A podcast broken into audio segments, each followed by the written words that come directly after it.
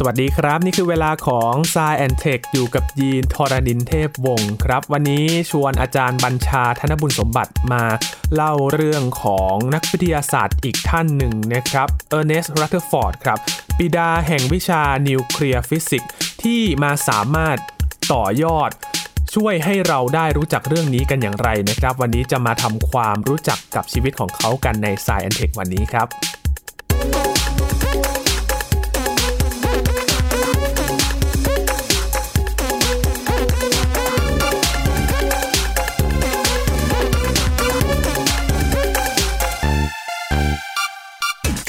พูดถึงนิวเคลียร์คุณผู้ฟังนึกถึงอะไรกันบ้างครับ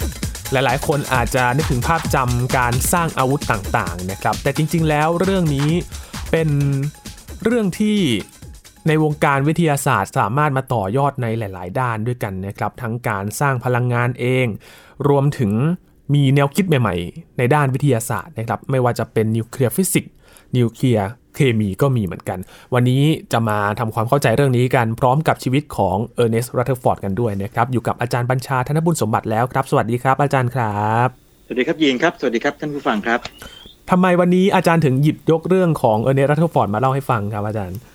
อ๋อครับเอ่อใครที่ติดตาม SciTech โดยเฉพาะที่ผมเอ่อคุยกับยีนในช่วงหลังๆเนี่ยเห็นว่า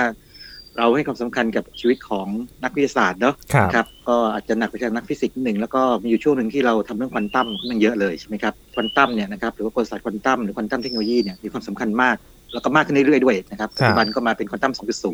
นะทีนี้มันก็เกิดคำถามว่าไอ้ก่อนควอนตัมจะเกิดขึ้นมาเนี่ยโอเคอ่าบางคนก็จะบอกว่าโอเคก็อาจจะถอยไปแถวพวกโอควอนตัมท e อรีแถวตอนแม็กซ์แพลงอธิบายใช่ไหมพวกไอ้การแผ่รังสีวัตถุดำใช่ไหมครับแต่จริงๆแล้วถ้าเกิดว่าเราถอยไปไกลอีกนิดนึงนี่นะครับ อีกประมาณสักสิบปียี่สิบปีนี่นะครับเราก็เจอบุคคลหลายท่านมีความสำคัญที่ปูรากฐานให้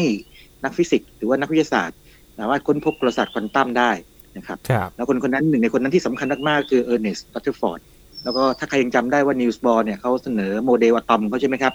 ที่มีประจุบวกอยู่แล้วก็ประจุลบวิ่งอยู่ จริงๆ อันนั้นเนี่ยเป็นการดัดแปลงโมเดลรัตเทอร์ฟอร์ดมานะครับอ่าอืมเป็นต้นครับนั้นตัวคนนี้สำคัญแน่นอนเลยครับ ครับ พาไปดูจุดเริ่มต้นของเขากันเลยนะครับ ที่ประเทศอะไรครับอาจารย์รัตเทอร์ฟอร์ดนี่ถ้าจะว่าตามรัฐชาติเนี่ยนะก็ต้องถือว่าเป็นคนนิวซีแลนด์นะครับแต่ว่านิวซีแลนด์เนี่ยก็อยู่ในเครือจักรภพอังกฤษถูกไหมครับครับ จริงแล้วเนี่ยนะครับพ่อแม่เขาเนี่ยก็ก็ไปยังอังกฤษนั่นแหละนะครับพ่อชื่อเจมส์นะเป็นช่างซ่อมรถแล้วก็ต่างมาทำพวกฟาร์มนะแม่ชื่อมาธา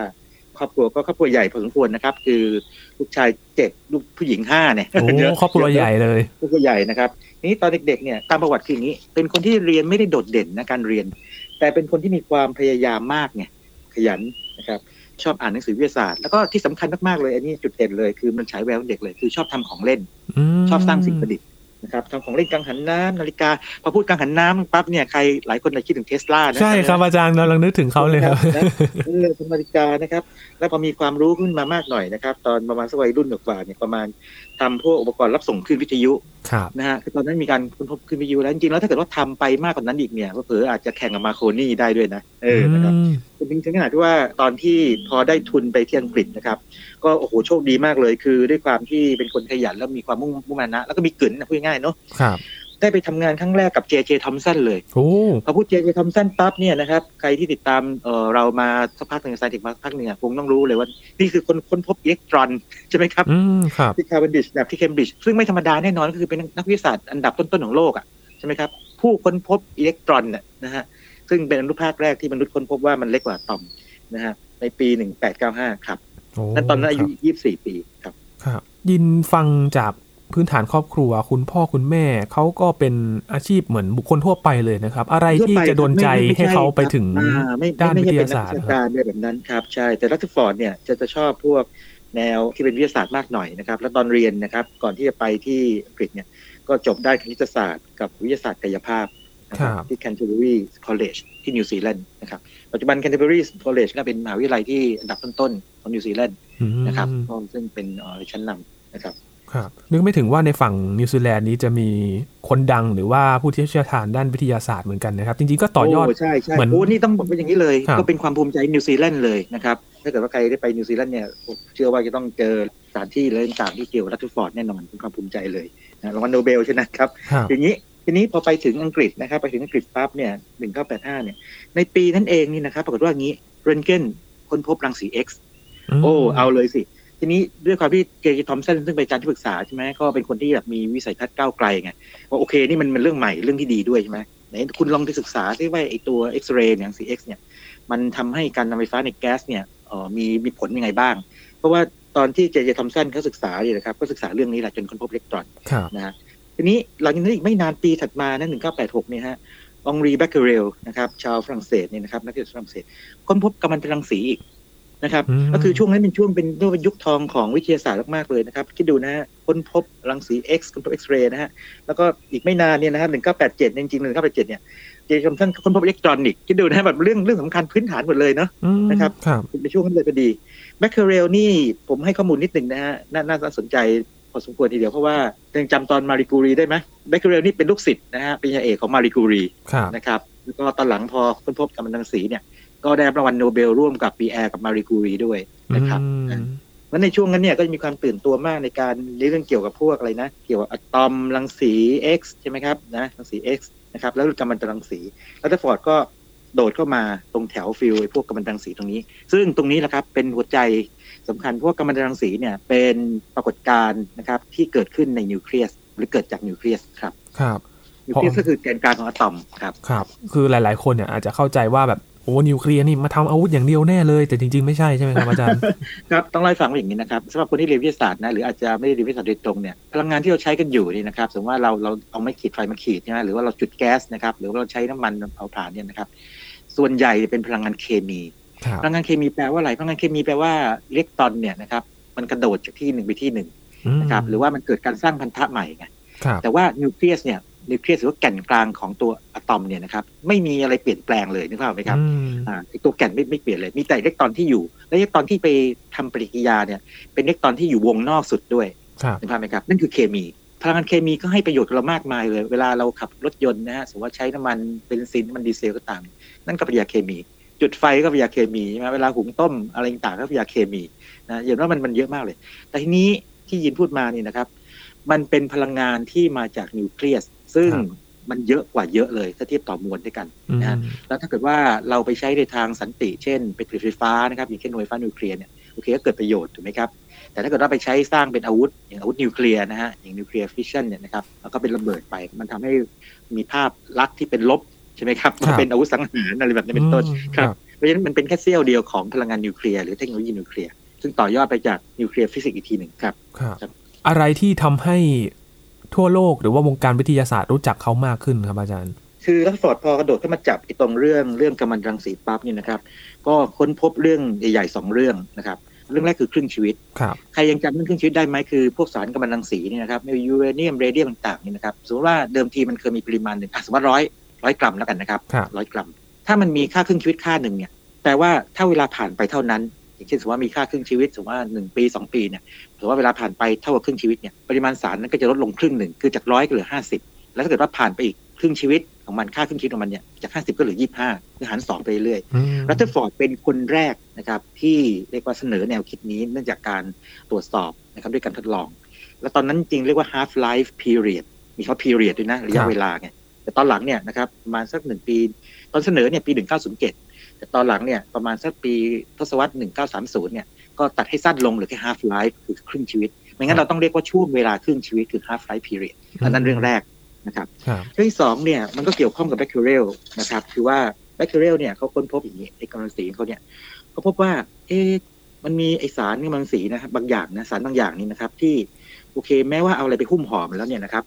ปรากฏว่าถ้าเอาฟิล์มไปวางบนฟิล์มที่สำหรับถ่ายภาพนี่ครับปรากฏว่าไม่ว่าจะหุ้มห่อยังไงเนี่ยมันกันไม่ได้มันทำให้ฟิล์มเนี่ยแบบมันดำเนี่ยนึกออกไหมเป็นปื้นๆเนี่ยก็แสดงว่าต้องมีอะไรทะลุออกมานะครับ ทีนี้ตอนหลังก็มีการค้นพบรังสีแบบอื่นเหมือนกัน ซึ่งแตกต่างกันรัตเทอร์ฟอร์ดเป็นคนแยกแยะว่า อย่างน้อยมีอนุภาคสองชนิด ชนิดแรกเนี่ย แค่เอากระดาษไปกั้นเนี่ยก็กั้นอยู่แล้วเรียกว่าอัลฟาหรือว่าอัลฟานะครับวิธีสองเนี่ยนะครับกระดาษกั้นไม่อยู่คือทะลุกระดาษไปได้ไงแต่ถ้าเอาโลหะไปกั้น กั้นอยู่ อันนี้มันก็แตกต่างชัดเจนนะครับเรียกว่าเบต้า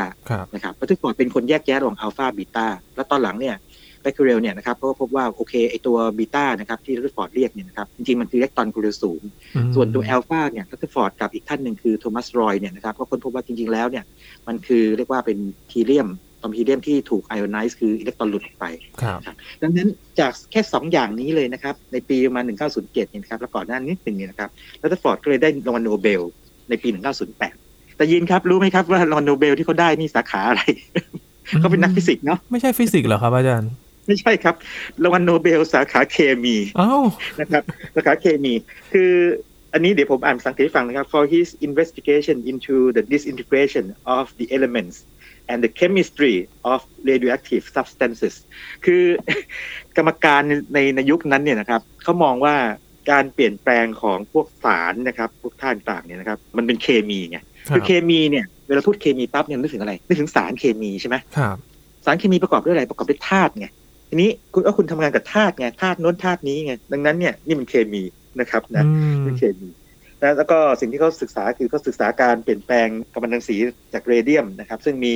เลขอะตอม 88 เนี่ยกลายไปเป็นตะกั่วในพวกหินเพื่อศึกษาไอ้พวกอายุของมัน อันนี้มีเรื่องติดตลกนิดนึง อันนี้เล่าเลยก็ได้จริงๆผมควรจะเอานี้ไปปิดท้ายแต่ว่าเอาตอนนี้ดีกว่า หลังจากที่เข้าใจว่าตอนที่รับรางวัลหรือไงเนี่ยนะฮะไม่นานมีคนเขียนไปอย่างนั้นนะแต่ผมยังไม่เช็คเป๊ะๆนะแต่เขาจะเป็นกันรัตเทอร์ฟอร์ดยังก็เล่าบรรยายไปใช่ไหมก็เป็น Nobel lecture ไงบรรยายไป แต่มีอยู่ช่วงหนึ่งเขาพูดว่าไงรู้ไหมเขาบอกว่า ไม่เพียงแต่สารกัมมันตรังสีเนี่ยมันจะเปลี่ยนแปลงได้ นะครับและเปลี่ยนแปลงได้เร็วด้วยนะครับสำหรับบางสารเนี่ยนะครับตัวเขาเองเนี่ยก็เปลี่ยนจากนักฟิสิกส์ไปเป็นนักเคมีได้เร็วกว่าสารนั่นอีกนึกออกไหมคือเขาก็มีอารมณ์อยู่เป็นนักฟิสิกส์แล้วได้รับรางวัลโนเบลสาขาเคมีใช่ใช่บอกว่าจริงๆเนี่ยเขาถือตัวเป็นนักฟิสิกส์ไงครับแต่ว่าแบบเขาเปลี่ยนเปลี่ยนแปลงเร็วกว่าสารที่เขาศึกษาอีกเปลี่ยนเร็วปุ๊บมันกลายเป็นนักเคมีเลยนะครับนั่นเนี่ยรางวัลโนเบลสาขาเคมีไป อันนี้ก็เป็นเรื่องเรื่องตลกที่ในวงการวิทยาศาสตร์แต่ว่าผมว่ามุมมองปัจจุบันอาจจะแบบนี้คือว่า ในยุคนั้นเนี่ยมันแยกลำบากนะครับ ระหว่างฟิสิกส์หรือเคมีต่างครับถ้ามันลงไปถึงประมาณระดับประมาณอะตอม หรือประมาณสักนิวเคลียสคือถ้าเป็นเป็นปัจจุบันเนี่ย ถ้าเป็นการศึกษาว่าอย่างนี้บอกว่าเอาละตัวนิวเคลียสประกอบด้วยอะไรบ้าง ประกอบด้วยควาร์กใช่ไหมครับอะไรต่างๆนี่ครับอันนั้นเป็นฟิสิกส์แน่ๆเลย หรือถ้าบอกว่า E เท่ากับ mc กำลังสองอันนี้ก็มาจากไอน์สไตน์ใช่ไหมฟิสิกส์แน่ๆเลย นั่นคือนักเคมีไม่ได้คิดเรื่องพวกนี้แน่นอน แต่พอพูดว่าเป็นเรื่องเกี่ยวกับการเปลี่ยนธาตุธาตุหนึ่งเป็นเป็นธาตุหนึ่งนึกว่าไหมโอเค คุณเปลี่ยนจากเรเดียมแล้วก็เปลี่ยนไปเลือดกลายเป็นตะกั่วเนี่ย พอเรียกกับธาตุปั๊บเนี่ยนักเคมีก็เข้ามาเลยสิใช่ไหมอืมบอกนี่ไงเราเป็นคนอยู่กับธาตุแล้วก็ในการเปลี่ยนเนี่ยมันต้องมีปฏิกิริยาไงครับคือเวลาเขียนเป็นสมการเนี่ยก็คือสารตั้งต้นบวกอะไรจุดๆๆกลายไปเป็นสารเป็นโปรดักต์เป็นผลิตภัณฑ์นึกภาพไหมมันดูเหมือนเป็นยาเคมีไงแต่จริงๆมันคือนิวเคลียสนะครับเพราะฉะนั้นจริงๆมันทับซ้อนกันอยู่ ผมสงสัยเหมือนกันนะว่าจริงๆมันแยกกันได้เด็ดขาดไหมคำตอบคือไม่เด็ดขาดในบางกรณี อย่างเช่น กรณีของกัมมันตรังสีเนี่ยนะครับ นักเคมีก็บอกเป็นเรื่องของนักเคมีครับนะครับเป็น nuclear chemistry แต่พอไปดูนิวเคลียร์ฟิสิกส์นะนักฟิสิกส์ก็บอกว่านักฟิสิกส์ก็ศึกษาเรื่องนี้เหมือนกันอ๋อเพราะจริง ๆ แล้วแต่ที่แน่นอนว่านักเคมีจะไม่ไปที่ควาร์กอะไรอย่างนี้นะฮะครับนะฮะอะไรแบบนั้นมันจะไม่แบบนั้นเพราะนั่นมันลงลึกไปแล้วครับครับเพราะจากที่เราคุยกันมาเนี่ยในอดีตเนี่ยมันก็ไม่ได้มีการแบ่งจริงจังแบบนี้คือเคมีฟิสิกส์นี่ก็เพิ่งมาแบ่งกันไม่นานนี้เองใช่ไหมใช่ครับใช่อาจารใช่ย์ใช่ใช่่ครับเอาง่ายๆนะอย่างสมัยนิวตันเนี่ยนะครับนะก็เขาเรียก natural philosophy เลยคือปรัชญาปรัชญาธรรมชาติเลยนะครับนะหรือถ้าใครจำได้สมัยดาวินชีเนี่ยก็มันไม่มีวิชาพวกนี้นะฮะใช่ไหมครับใช่ครับก็คือการศึกษาธรรมชาติโดยรวมไอการแบ่งเนี่ยเนื่องจากว่าความรู้มันมากขึ้นไงมันมากขึ้นปั๊บเนี่ยมันมากจนกระทั่งมันต้องลงไปจำเพาะเฉพาะทางคล้ายๆแพทย์อะเนาะเวลาเราพูดว่าแพทย์หมอเนี่ยนะครับโอเคเราก็รู้ว่ารักษา ชีวิตร่างกายจิตใจคนใช่ไหมแต่พอเฉพาะทางมากโอ้ต้องมีหมอเรื่องโรคหัวใจใช่ไหมสมองใช่ไหมจิตแพทย์อะไรอย่างนี้นึกภาพไหมครับครัหบรือแม้แต่ทันตแพทย์ก็ต้องถูกแยกออกไปเป็นคณะเลยใช่ไหมครับอะไรอย่างนี้เป็นต้นนะครับทำนองนั้นแต่จริงๆแล้วถ้ามองก็คือว่าเขาก็คือคนที่รักษามนุษย์เพียงแต่ว่ามีความเฉพาะทางในบางเรื่อง และบางเรื่องมันก็ทับซ้อนกันอยู่ด้วยนะ ครับทับซ้อนมากๆเนี่ยอย่างเช่นถือว่าเป็นโรคไปสักโรคเนี่ยบางทีต้องมีแพทย์มากกว่าหนึ่งคนเข้ามาถูกไหมครับหรือมากกว่าหนึ่งสาขาเข้ามา บางทีสี่ห้าสาขาเนี่ยมีวิสัญญีแพทย์แพทย์หัวใจศัลยแพทย์ต่างๆเข้ามาอย่างเป็นต้นครับอืมครับประมาณนั้นก็มีครับ และจากผลงานของรัตเทอร์ฟอร์ดครับอาจารย์ต่อยอดในวงการนี้อย่างไรกันบ้างครับครับเขาไปทำงานกับเจเจทอมสันที่อังกฤษก็จริงเนี่ยนะครับแต่สิ่งที่เกิดขึ้นคือว่าเขาไม่สามารถที่จะหางานในอังกฤษได้ง่ายๆหรอกทำไมอืมรู้ไหมยิน เอออันนี้อันนี้หลายหลายที่บอกว่าตรงกันบอกว่าเรียกว่าผู้ดีอังกฤษสมัยนั้นกันนะโดยเฉพาะพวกที่แบบมีความรู้ทางวิชาการเนี่ยเขาอาจจะยังไม่ให้เครดิตกับคนที่มาจากต่างประเทศ โดยเฉพาะพวกประเภทเมืองขึ้นนึกภาพไหมประเภทอืมอ่าอยู่ในอยู่ในเครือจักรภพแล้วกันใช้คำนี้ดีกว่าน่าจะเรียกเมืองขึ้นเลย เพราะฉะนั้นคุณมาจากนิวซีแลนด์เนี่ยแหมจะเก่งจริงเลยอะไรใช่ไหมอืมรัตเทอร์ฟอร์ดเนี่ยนะครับไปทำงานที่ได้รางวัลโนเบลนะครับ ที่จริงๆเนี่ยที่แคนาดานะก็คือต้องไปหางานที่อื่นไงแต่ว่าพอได้รางวัลโนเบลปั๊บเนี่ยคราวนี้สิ พอดังใช่ไหมนักวิทยาศาสตร์รางวัลโนเบลเนี่ยที่จะกลับมาอังกฤษได้มามาทำงานที่ University of Manchester อืมครับซึ่งตอนนั้นเรียกว่า Victoria University of Manchester คือพูดแมนเชสเตอร์ปั๊บนี่คนปัจจุบันส่วนใหญ่คงจะรู้จักทีมที่ฟุตบอลมากกว่าแมนเชสเตอร์ยูไนเต็ดอะไรเงี้ยหรือว่า Manchester City ครับใช่ใช่แต่ว่าแมนเชสเตอร์นี่โอ้โหเป็นมหาวิทยาลัยชั้นนำของอังกฤษในยุคนั้นจะยิ่งรัตเตอร์ฟอร์ดไปอยู่ปั๊บเนี่ยโอ้โหเลยก็ทำให้โด่งดังเลยนึกภาพไหมฮะขึ้นมากลายเป็นมหาวิทยาลัยอันดับต้นๆของอังกฤษเลย แล้วก็จะบอกว่าอย่างนี้ด้วยครับ ที่ยินถามมานี่ดีเลย มันน่าแปลกที่ว่าอย่างนี้ ปกติแล้วเนี่ย พวกนักวิทยาศาสตร์ทั้งหลายเกือบทั้งหมดเลยนี่นะครับเขาไปทำงานสั่งสมมา แล้วก็พอได้รางวัล Nobel Prize รางวัลอะไรก็ตามเนี่ยนะครับ หรือว่าผลงานยิ่งใหญ่ไปหลังจากนั้นเนี่ยก็จะมีผลงานตามมา แต่ผลงานมักจะไม่ค่อยยิ่งใหญ่เท่ากับตอนช่วงที่พีคสุดนึกภาพไหมครับรางวัลโนเบล อาจจะยกเว้นไอน์สไตน์ไอน์สไตน์นี่รางวัลโนเบลเนี่ยไม่ได้จากรางวัลที่พีคสุด แต่ว่ากรณีรัตเตอร์ฟอร์ดเรื่องแปลก ปรากฏว่าผลงานหลังจากที่รับรางวัลโนเบลมาแล้วของรัตเตอร์ฟอร์ดเนี่ย ยิ่งใหญ่กว่าตอนที่ผลงานรับรางวัลซะอีกโอ้นะครับครับคืออย่างนี้ครับ ถ้ายังจำแบบจำลองอะตอมของโบร์ได้จำได้เนาะรัตเตอร์ฟอร์ดเนี่ยนะครับศึกษามันนะก่อนละแล้วก็พบว่าอย่างนี้เจเจทอมสันเนี่ยเขาบอกว่าอะตอมเนี่ยน่าจะเป็นคล้ายๆกับเขาเรียก plum pudding ซึ่งเปรียบเทียบนี่ลำบากมากเลยนะครับ ผมชอบเปรียบเทียบนี้แล้วกันคิดถึงขนมปังลูกเกดนะครับนะครับลูกเกดคือเนื้อขนมปังเนี่ยเป็นประจุบวกใช่ไหมลูกเกดเนี่ยประจุลบนึกภาพไหมหรือว่านึกถึงแตงโมก็ได้แตงโมเนี่ยเนื้อแดงๆเป็นประจุบวก แล้วก็เม็ดแตงโมเป็นประจุลบอะไรเงี้ยนะฮะฝังอยู่นะครับเป็นอย่างนั้น แต่ว่ารัตเตอร์ฟอร์ดบอกว่าโอเค ถ้าเป็นงั้นจริงเนี่ยการทดลองที่เขากับลูกศิษย์เขาเนี่ยชื่อฮันส์ไกเกอร์กับเออร์เนสต์มาร์สเดนทำเนี่ยมันไม่สามารถอธิบายได้ เพราะว่าเวลายิงไอ้อนุภาคอัลฟาเข้าไปแล้วเนี่ยนะครับปรากฏว่ามันมีการแบบว่าเขาทำหลายการทดลองมากเลยนะครับสองท่านเนี่ยนะครับที่เป็นลูกศิษย์เขาเนี่ยแต่ว่ามันกระดอนกลับมานึกออกไหมมันกระดอนกลับมา คือมัน อนุภาคอัลฟาเนี่ยประจุบวกเนี่ยมันไม่ควรจะเรียกว่ากระดอนมาขนาดมันควรจะเฉไปนิดๆนั่นเอง แล้วต่อมาเนี่ยรัตเตอร์ฟอร์ดก็เลยเสนอว่าจริง ๆ แล้วเนี่ยตรงกลางของอะตอมเนี่ยที่แก่นมันที่นิวเคลียสเนี่ยนะครับตรงกลางเนี่ยประจุบวกน่าจะอัดแน่นอยู่แถวนั้นนะครับแล้วก็มีลบเนี่ยอยู่รอบๆ แต่ไม่รู้อยู่ตรงไหนนั่นเอง นี่แหละคือโมเดลที่พอนีลส์โบร์เข้ามานะครับนีลส์โบร์เนี่ยเข้ามา ทำงานกับรัตเตอร์ฟอร์ดตอนปี 1912 คือคิดดูนะฮะเก่งขนาดนีลส์โบร์เนี่ยนะครับ แต่ว่ารัตเตอร์ฟอร์ดที่แบบก็ดังมากไงนีลส์โบร์ก็อยากเรียนเรื่องอะตอมใช่ไหมต้องมาเรียนกับรัตเตอร์ฟอร์ดที่อังกฤษเนี่ยมาทำงานด้วย สมัยนั้นมันดีอย่างเนาะนักวิทยาศาสตร์เก่งๆนี่ทำงานกับคนที่ดังระดับโลกนะครับนะก็เป็นเล่นไปนีลส์โบร์เนี่ยก็ไปต่อยอดว่าโอเคอิเล็กตรอนมันวิ่งเป็นวงรอบๆเป็นชั้นครับๆคล้ายๆกับแบบจำลองระบบสุริยะ โดยเอาพูดง่ายๆคือเอาแนวคิดควอนตัมเข้ามาจับเนี่ยแล้วควอนตัมคือมันไม่ต่อเนื่อง มันต้องเป็นบางค่าเท่านั้น อันนี้คือบางบางวงโคจรเท่านั้นออกมานะครับ อีกเรื่องหนึ่งที่สำคัญไม่ไม่ยิ่งหย่อนกว่ากันคืออย่างนี้รัตเตอร์ฟอร์ดเนี่ยได้การยกย่องว่าเป็นคนค้นพบโปรตอนสำคัญมากครับยินเพราะว่าอนุภาคแรกที่เดิมทีเชื่อว่าอะตอมนี่แยกไม่ได้ถูกไหมครับอะตอมนะอะตอมชื่อมันบอกเลยอะตอมนะครับภาษาภาษาอังกฤษอะคือไม่ไงอะนี่คือไม่ตอมคือ tomos เนี่ยแปลว่าตัดคือตัดไม่ได้แบ่งไม่ได้ แต่พอเจเจทอมสันเนี่ยค้นพบว่ามีอนุภาคที่เล็กกว่าอะตอมลงไป นะครับต่อมาซึ่งเรียกว่าอิเล็กตรอนเนี่ยนะครับมันทำให้ความเชื่อนั้นเปลี่ยนเลยไงบอกอะตอมมันมันมีองค์ประกอบนะคือมันถูกแยกได้อืมทีนี้ตัวที่อนุภาคตัวแรกคืออิเล็กตรอนเนี่ยแต่อนุภาคตัวที่สองที่มนุษย์รู้จักก็คือโปรตอน ซึ่งรัตเตอร์ฟอร์ดเนี่ยนะครับเป็นคนที่ถือว่าได้รับการยกย่องว่าค้นพบโปรตอนครับยินครับแต่จริงๆเรื่องราวมันยาวนิดนึงนะครับถ้าอยากรู้เดี๋ยวเดี๋ยวเล่าให้ฟังคร่าวๆได้ ครับครับ จริง ๆ ครับอาจารย์ยีนเนี่ยคุ้นชื่อรัตเทอร์ฟอร์ดเนี่ยในวิชาเคมีนะมากกว่านะครับอาใช่ไหมจารย์ใช่ไหมครับก็จากแบบจำลองอะตอมของเขาเนี่ยแหละครับใช่ใช่ใช่นักเคมีพูดถึงเขาเยอะมาก เพราะว่าพอถึงจุดหนึ่งปั๊บเนี่ยคุณต้องไปพูดถึงตัวอะตอมของธาตุใช่ไหมครับ ก็จะลงรายละเอียดเยอะเลย แล้วแน่นอนว่าชื่อรัตเตอร์ฟอร์ดต้องเข้ามาแน่นอน คิดดูนะขนาดเขาเป็นคนค้นพบโปรตอนใช่ไหมซึ่งเป็นหนึ่งในอนุภาคที่เป็นแก่นของอะตอมตอนนี้ไฮโดรเจนเนี่ยก็มีโปรตอน หนึ่งใช่ไหมแต่ถ้าเป็นดิวทีเรียมก็มีนิวตรอนก็มาอีกตัวในค้นพบทีหลังเนี่ยนะครับครับ คือมันมีอยู่ในแบบเคมีซ่อนอยู่อย่างนั้นนะเพราะฉะนั้นในเคมีเนี่ยจะมีชื่อรัตเตอร์ฟอร์ดอยู่แน่นอน แต่ว่าจะบอกว่าตัวเขาเองเนี่ยถือว่าตัวเป็นนักฟิสิกส์นะครับ อันนี้บอกไว้ก่อนนิดนึงนะครับอืมเป็นคนที่ไหนก็ได้นะครับ เขาจะไม่เรียกตัวเองว่านักเคมี ถึงถึงพูดติดตลกมาอย่างนั้นไง บอกว่าเขาสามารถเปลี่ยนแปลงได้เร็วกว่าธาตุที่เขาศึกษาอีกเป็นสายที่ศึกษาอีกนะครับครับ เล่าถึงผลงานกันมาเยอะครับ มีใครพูดถึง ชีวิตของเขาบ้างไหมครับ ว่าเป็นคนยังไงโอ้รัตเตอร์ฟอร์ดนี่อย่างนี้ครับรัตเตอร์ฟอร์ดนี่จะเป็นคนที่ตรงไปตรงมาโผงผางนะครับนะครับ เวลาชอบอะไรนี่ก็จะโอ้โหคุยแบบนั่นเลยแบบชัดเจนมากนะฮะแล้วบางทีแบบด้วยความผงผางเนี่ยเขาจะเป็นคนที่ไม่ชอบคำนวณอะไรที่มันยากๆไงนึกภาพไหมแบบสมมติว่าโคศาสตร์ควอนตัมเนี่ยต้องโอ้โหมีสมการโชริงเกอร์อะไรเงี้ยโอเคเขาอาจจะพอรู้แต่ว่าคือพอได้ยินเนี่ยแต่เขาจะไม่ไม่ไปเป็นตรงนั้นเขาชอบการทดลองมากกว่าในเรื่องหนึ่งครับแต่อีกเรื่องหนึ่งคือบางทีแบบเกิดโมโหอะไรขึ้นมาหรือบ่นๆอะไรขึ้นมาเนี่ยเขาจะสะบัด คือแบบบางทีหลุดหลุดคำที่มันหยาบๆประมาณนึกภาพไหมแล้วเขาเคยเคยพูดทำนองว่าอย่างนี้บอกว่าไอ้เนี่ยการสะบัดเนี่ยมันทำให้งานเดินต่อได้ทำนองนั้นอืมครับ สมองอย่างแล่นั้นนเลย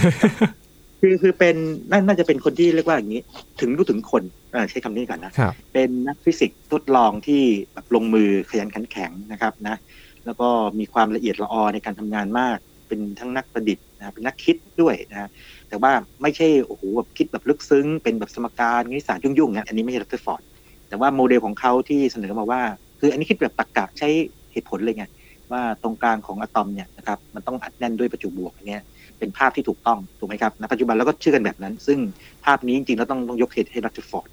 เป็นคนแรกของโลกเลยครับที่คิดนี้ขึ้นมาครับครับแต่ชีวิตของเขาน่าสนใจมากเลยนะครับเออเออ มีคแล้ววามก็มีนิดนึงนะครับ คือพอหลังจากเรื่องเรื่องโปรตอนไปแล้วเนี่ยคราวนี้โอ้โหก็นั่นเลย ก็ได้กลับไปอยู่ที่ Cavendish Lab ยังจำ Cavendish Lab ได้ไหมที่เจเจทอมสันแบบเป็นเรียกว่าเจ้าพ่ออยู่อะเนาะอ่าครับพอเจเจทอมสันไปรัตเตอร์ฟอร์ดก็มาต่อเลย อย่าลืมว่ารัตเตอร์ฟอร์ดนี่เคยไม่ได้รับการยอมรับนะ เพราะว่าเป็นคนนิวซีแลนด์ ถูกไหมครับนะครับแต่พอรางวัลโนเบลปั๊บเนี่ยก็กลับมาแมนเชสเตอร์นะครับแล้วพอสร้างผลงานโอ้โหที่ยิ่งใหญ่ขนาดนี้นะค้นพบโปรตอนต่อหลังมาถึงกับบิดาของนิวเคลียร์ฟิสิกส์นะครับเพราะว่าเรื่องนิวเคลียร์ต่างๆนี่นะครับต้องถึงขนาด Cavendish Lab นี่เชิญไปเป็นเรียกว่าคนนำ Cavendish Lab อืมนะครับอยู่ที่เคมบริดจ์เลย แล้วก็ที่ Cavendish Lab เนี่ยปรากฏว่าอย่างนี้ภายใต้การนำของเขานะครับคราวนี้เขาไม่ทำเองนะแต่ลูกศิษย์ทำในปี 1932 เนี่ย เป็นปีเขาเรียกว่าเป็นปีมหัศจรรย์ของ lab ของ Cavendish ที่ภายใต้การนำรัตเตอร์ฟอร์ดเลยนะครับเขาเรียกว่า Annus Mirabilis คือปีมหัศจรรย์อันนี้ภาษาละตินนะ Annus Mirabilis เป็นครั้งแรกที่มนุษย์สามารถที่จะแยกนิวเคลียสออกมาได้ คือก่อนหน้านั้นเนี่ยการสลายตัวทางกัมมันตรังสีเนี่ยเป็นการสลายตัวแบบด้วยตัวเองไงตามธรรมชาตินึกออกไหมครับนะแต่อันนี้เป็นการยิงอนุภาคเข้าไปนะจากลิเธียมกลายเป็นฮีเลียมนะครับสองนิวเคลียส ครั้งแรกเลย โดยจอห์นคอครอฟแล้วก็เออร์เนสต์วอลตันนะครับครับในเดือนเมษายนนะครับ1932 และในถัดมาอีกเดือนเดียวนะครับ ภายใต้การนำรัตเตอร์ฟอร์ดเนี่ยนะครับเจมส์แชดวิกค้นพบนิวตรอน ทีนี้จริง ๆ แล้วนิวตรอนเนี่ยนะครับถูกได้รับการทำนายโดยรัตเตอร์ฟอร์ดมาก่อนหน้านี้แล้วนะครับประมาณสักเอ่อประมาณสัก11ปีนะครับแต่ว่าเนื่องจากว่าเทคโนโลยีหรือว่าการทดลองยังไม่ถึงไงแต่เชื่อว่าในเมื่อมันมีโปรตอนได้ทำนองนี้ทำได้อะไรทำนองเนี้ยมันก็น่าจะมีอนุภาคเป็นกลางได้ทำนองเนี้ย แต่ว่าไม่เขาไม่ใช่คนค้นพบอาจจะบอกอย่างนั้น แต่เป็นคนที่เคยเสนอเอาไว้นะครับแล้วก็มีคนหนึ่งชื่อวิลเลียมส์ฮาร์กินส์นะครับก็เสนอเหมือนกัน แต่ผู้ค้นพบคือเจมส์แชดวิกซึ่งก็ต้องเรียกว่าเป็นผู้ช่วยวิจัย หรืออาจจะเป็นลูกศิษย์ของรัตเตอร์ฟอร์ดก็ได้ที่ครับ Cavendish Lab นะครับขณะเดียวกันนี่นะครับ ยังไม่พอนะฮะแลบเขาเนี่ย จริง ๆ แล้วค้นพบโพซิตรอนนี่นะ แต่ดันไม่ตีพิมพ์ เพราะว่าอืมผลการทดลองยังไม่เด็ดขาดไงคือชะลอไว้ก่อน ปรากฏว่าทางฝั่งอเมริกานะครับคาร์ลเดวิดแอนเดอร์สันเนี่ยก็ทำได้สำเร็จในปีนั้นเหมือนกัน แล้วก็ ตีพิมพ์เผยแพร่ออกมา ก็ถือว่าคาร์ลเดวิดแอนเดอร์สันเนี่ยค้นพบไอ้โพซิตรอน ซึ่งเป็นปฏิอนุภาคหรือว่าเป็นอิเล็กตรอนบวกถ้าจำกันได้นะครับ ตอนที่เราคุยเรื่องดิแรกใช่ไหมคุณมีอนุภาคคุณมีปฏิอนุภาคซึ่งมันมี พวกมวลต่างๆเท่ากันเนี่ยแต่ประจุมันจะต่างกลับกันในนี้เป็นต้นนะฮะแต่ว่าถ้าถามว่าปี 1932 ภายใต้การนำรัตเตอร์ฟอร์ดเนี่ยมันปีสำคัญยังไงโอ้โหยิ่งใหญ่ขนาดค้นพบนิวตรอนเนี่ยฮะมนุษย์สามารถแยกนิวเคลียสได้ด้วยการทำด้วยตัวเองนะครับครับแล้วก็จริง ๆ แล้วเนี่ยควรจะได้รับการยกย่องว่าค้นพบโพซิตรอนด้วยแต่เพียงแต่ว่าไม่ได้ตีพิมพ์มันออกมาในทางวิทยาศาสตร์ก็เลยถือว่าไม่ใช่ผู้ค้นพบอย่างเป็นทางการครับอันนี้ก็ถือว่าเป็นหนึ่งในคุณูปการสำคัญนอกจากที่เล่ากันมาแล้วทั้งหมดเนี่ยนะฮะว่า ชีวิตของเขาที่เห็นว่าเต็มไปด้วยการทำงานที่เข้มข้นมาก ครับโอ้โหตั้งแต่ละเรื่องนี่ใหญ่ๆกันเลยนะโปรตอนเอ่ยนะครับอัลฟาบีตา half-life เอ่ยนะฮะโมเดลอะตอมเอ่ยอย่างนี้นะครับครับคือหลายเรื่องที่เกี่ยวกับตัวเขานะครับ มันอยู่ในหนังสือเรียนวิทยาศาสตร์ ในช่วงมปลายทั้งนั้นเลยครับอาจารย์ ใช่ใช่ใช่ใช่ก็มี quote บางอันที่เดี๋ยวผมถอยกลับไปนิดนึงนะตอนที่พูดถึงเสนอเรื่องแบบจำลองอะตอมเนี่ยนะฮะผมลืมเล่าไปแต่ว่าอันนี้สำคัญเหมือนกันเขาบอกว่าอย่างนี้ คือที่เขาไม่เชื่อ ไม่คิดว่าโมเดลทอมสันจะถูกเนี่ย คือพอยิงนึกว่าอัลฟาเข้าไปเนี่ยปรากฏว่าบางอันมันคล้ายๆมันเกือบเกือบๆจะเด้งกลับมาอ่าเขาบอกว่า มันเป็นเรื่องที่แบบว่าน่าแปลกใจสุดในชีวิตเขาเลยคือเขาเปรียบที่บอกว่ามันเหมือนกับคุณยิงลูกปืนใหญ่นะครับขนาดเส้นผ่าศูนย์กลาง15นิ้ว15นิ้วนี่มันใหญ่กว่าลูกโบว์ลิ่งนะนึกภาพไหมอืมใหญ่หนึ่งครับโบว์ลิ่งนะครับ ไปที่กระดาษทิชชู่ทิชชู่บางๆนี่นะครับเออแล้วปรากฏว่ามันก็เด้งกลับมาหาคุณอ่าอันนี้เป็นการเปรียบเทียบทำให้เห็นภาพเลยว่าทำไมเขาถึงเสนอแบบจำลองแบบนั้นนะครับครับ อันนี้อันนี้เป็นคำเป็น quote ที่เข้าใจว่าวิชาเคมีน่าจะสอนได้เหมือนกันเพราะว่าอะไรที่ค่อนข้างจะพูดถึงบ่อยๆนะว่าทำไมถึงเสนอว่าแบบนั้นครับครับชีวิตของรัตเทอร์ฟอร์ดสร้างการจดจำให้เราอย่างไรบ้างครับอาจารย์ คิดว่าอย่างนี้นะครับ จะเห็นว่าตอนที่ต้นที่ผมเล่าให้ฟังเนี่ยนะครับไม่ใช่คนเรียนเก่งโดดเด่น แล้วก็ไม่ใช่คนที่เก่งทฤษฎีด้วย แต่ว่าเป็นคนที่เรียกว่า โอเค เจอในสิ่งที่ตัวเองรักเนี่ยคือวิทยาศาสตร์ แล้วก็ชอบการประดิษฐ์ ครับพอชอบการประดิษฐ์แล้วเจอสิ่งที่รักวิทยาศาสตร์ปั๊บเนี่ยก็มาในแนวของนักวิทยาศาสตร์ทดลองเราจะเล่าให้ฟังว่าผมพอดีเว้นตรงนี้ไปนะคิดว่าตอนแรกอาจจะไม่ถึงสำคัญมากจะบอกว่าอย่างนี้ ตอนก่อนได้ทุนมาอังกฤษเนี่ย ตอนนั้นเนี่ยยังยังทำการเกษตรอยู่เลยครับ ยังขุดมันอยู่เลยที่นิวซีแลนด์นะครับนะแล้วก็มีประวัติว่าอย่างนี้บอกว่าพอพอจดหมายตอบกลับมาจากทางเคมบริดจ์นะบอกว่ารับยินดีรับเข้าไปเนี่ยไปไปทำงานกับเจทอมสันปั๊บเนี่ยเขาบอกเขาทิ้งไอ้พวกจอบเสียมเลยนะครับนะแล้ววิ่งไปหาแม่ บอกแม่แบบจะไม่ทำแล้วนะไอ้พวกขุดมันพวกนี้นะครับจะไปเรียนแล้ว จะไปทำการทดลองทางทางฟิสิกส์แล้วครับเพราะฉะนั้นเนี่ยแล้วหลังจากนั้นมาเนี่ยก็เห็นว่าเขาดำเนินตามชีวิตตามลักษณะของนักวิชาการที่ดีเลยนะครับ คือผลิตผลงานอย่างต่อเนื่อง ให้เกียรติผู้อื่นนะครับ อันไหนที่เป็นงานของลูกศิษย์นะครับ ก็ชัดเจนมากใช่ไหมครับ อันไหนที่เห็นต่างจากอาจารย์ตัวเองนะครับ ก็ไม่ได้บอกว่ามันผิดอะไรขนาดนั้นแต่เพียงว่าทำให้มันดีขึ้นเพราะการทดลองบ่งชี้อย่างนั้นเป็นต้นเรื่องเรื่องพวกนี้เป็นเรื่องสำคัญมาก แล้วก็ช่วงสงครามโลกครั้งที่สองเนี่ยมีลืมเล่าไปนิดหนึ่งตอนนั้นอยู่แมนเชสเตอร์เนี่ยมันเกิดสงครามโลกครั้งที่สองมาใช่ไหมด้วยคำนักวิชาเนี่ยก็ต้องใช้ความสามารถตัวเองเนี่ยช่วยทางอังกฤษใช่ไหมไปออกแบบอุปกรณ์ตรวจจับเรือดำน้ำเห็นไหมก็เป็นเครื่องมือไงนะครับเพราะว่าเรือดำน้ำไออูโบสของเยอรมันที่มันเก่งมากใช่ไหมที่ยังปิดกลัวไงนะครับหรือว่าทั่วโลกกลัวเนี่ยมันไปที่ไหนเนี่ยไปแบบเงียบๆไงใช่ไหมจะทำไงตรวจจับเรือดำน้ำได้นี่ก็ฝีมือรัตฟอร์ดเหมือนกันนะครับ เยอะแยะเลยเนาะผลงานนี้ซึ่งมาอยู่ในตำราเรียนหลายอย่างเลยใช่ไหมครับครับผม ด้วยความที่ชีวิตครอบครัวเขาอาจจะเริ่มต้นมาจากการเข้าถึงการศึกษาที่อาจจะห่างไกลหรือเปล่าครับอาจารย์พอไปถึงในการศึกษาทดลองจริง ๆเขาถึงตั้งใจมาก ๆเลยครับ จริงๆเขาจะว่าไปแล้วเนี่ยการศึกษาที่นิวซีแลนด์เนี่ยก็ต้องเรียกว่าปานกลางถึงดีระดับหนึ่งเหมือนกันนะครับนะ เพียงแต่ว่าครอบครัวเนี่ยอาจจะไม่โตมากับครอบครัวนักวิชาการจ๋าขนาดนั้น แต่นี้เป็นคนที่มีกลิ่นในตัวเองและความมุมานะตัวเอง เห็นว่าที่เมื่อกี้ที่ยินถามมานี่ดีเลยว่ามีบทเรียนอะไรบ้างเนี่ย เห็นว่างานเขาแต่ละชิ้นเนี่ยจริง ๆแล้วเนี่ยมันไม่เขาเดียวๆไงมันเป็นงานที่เขาทำงานร่วมกับผู้อื่น หรือต่อยอดจากงานผู้อื่นมา โดยให้เครดิตอย่างเหมาะสมนะครับหรือว่าแม้แต่บางอย่างที่เขาวางรากฐานไว้นิวส์บอลก็ไปต่อยอดอีกใช่ไหมฮะแล้วก็แบบจำลองของโบร์เนี่ยถ้าเขียนเต็มๆต้องเรียกรัตเทอร์ฟอร์ดและ hyphen โบ โมเดลนะครับ แต่ว่าที่มักจะเขียนว่าโบร์เฉยเนี่ยเพราะว่าโบร์เนี่ยอาจจะก้าวกระโดดไปที่ว่าเอาควอนตัมไปจับ แต่ว่าถ้าเขียนเต็มๆต้องเขียนรัตเทอร์ฟอร์ดด้วย เพราะว่าตัวแก่นความคิดมาจากรัตเทอร์ฟอร์ดและมีเรื่องหนึ่งที่ที่น่าสนใจเหมือนกันคือว่าเขาเป็นบิดาของวิชานิวเคลียร์ฟิสิกส์ก็จริงใช่ไหมครับ แต่ว่าที่เกิดขึ้นคือตัวเขาเองเนี่ยไม่คือไม่ค่อยเชื่อว่าจะเอาพลังงานเนี่ยมาใช้ได้นึกภาพไหมพลังงานที่การปล่อยพลังงานนิวเคลียร์มาก็ที่ไอน์สไตน์เขาก็ต้องรู้อยู่แล้วล่ะแต่ปรากฏว่าหลังจากที่เขาเสียชีวิตนะครับ คือเขาเสียชีวิตในปี 1937 เนี่ยนะครับ อายุ 66 ปีเนี่ยนะครับ หลังจากนั้นไม่ถึง 10 ปีนะครับก็คือสงครามโลกที่2ก็คือเกิดในปี 1939เนี่ยหลังจากสองปีที่เขาเสียชีวิตเนี่ยเกิดขึ้นมา แล้วก็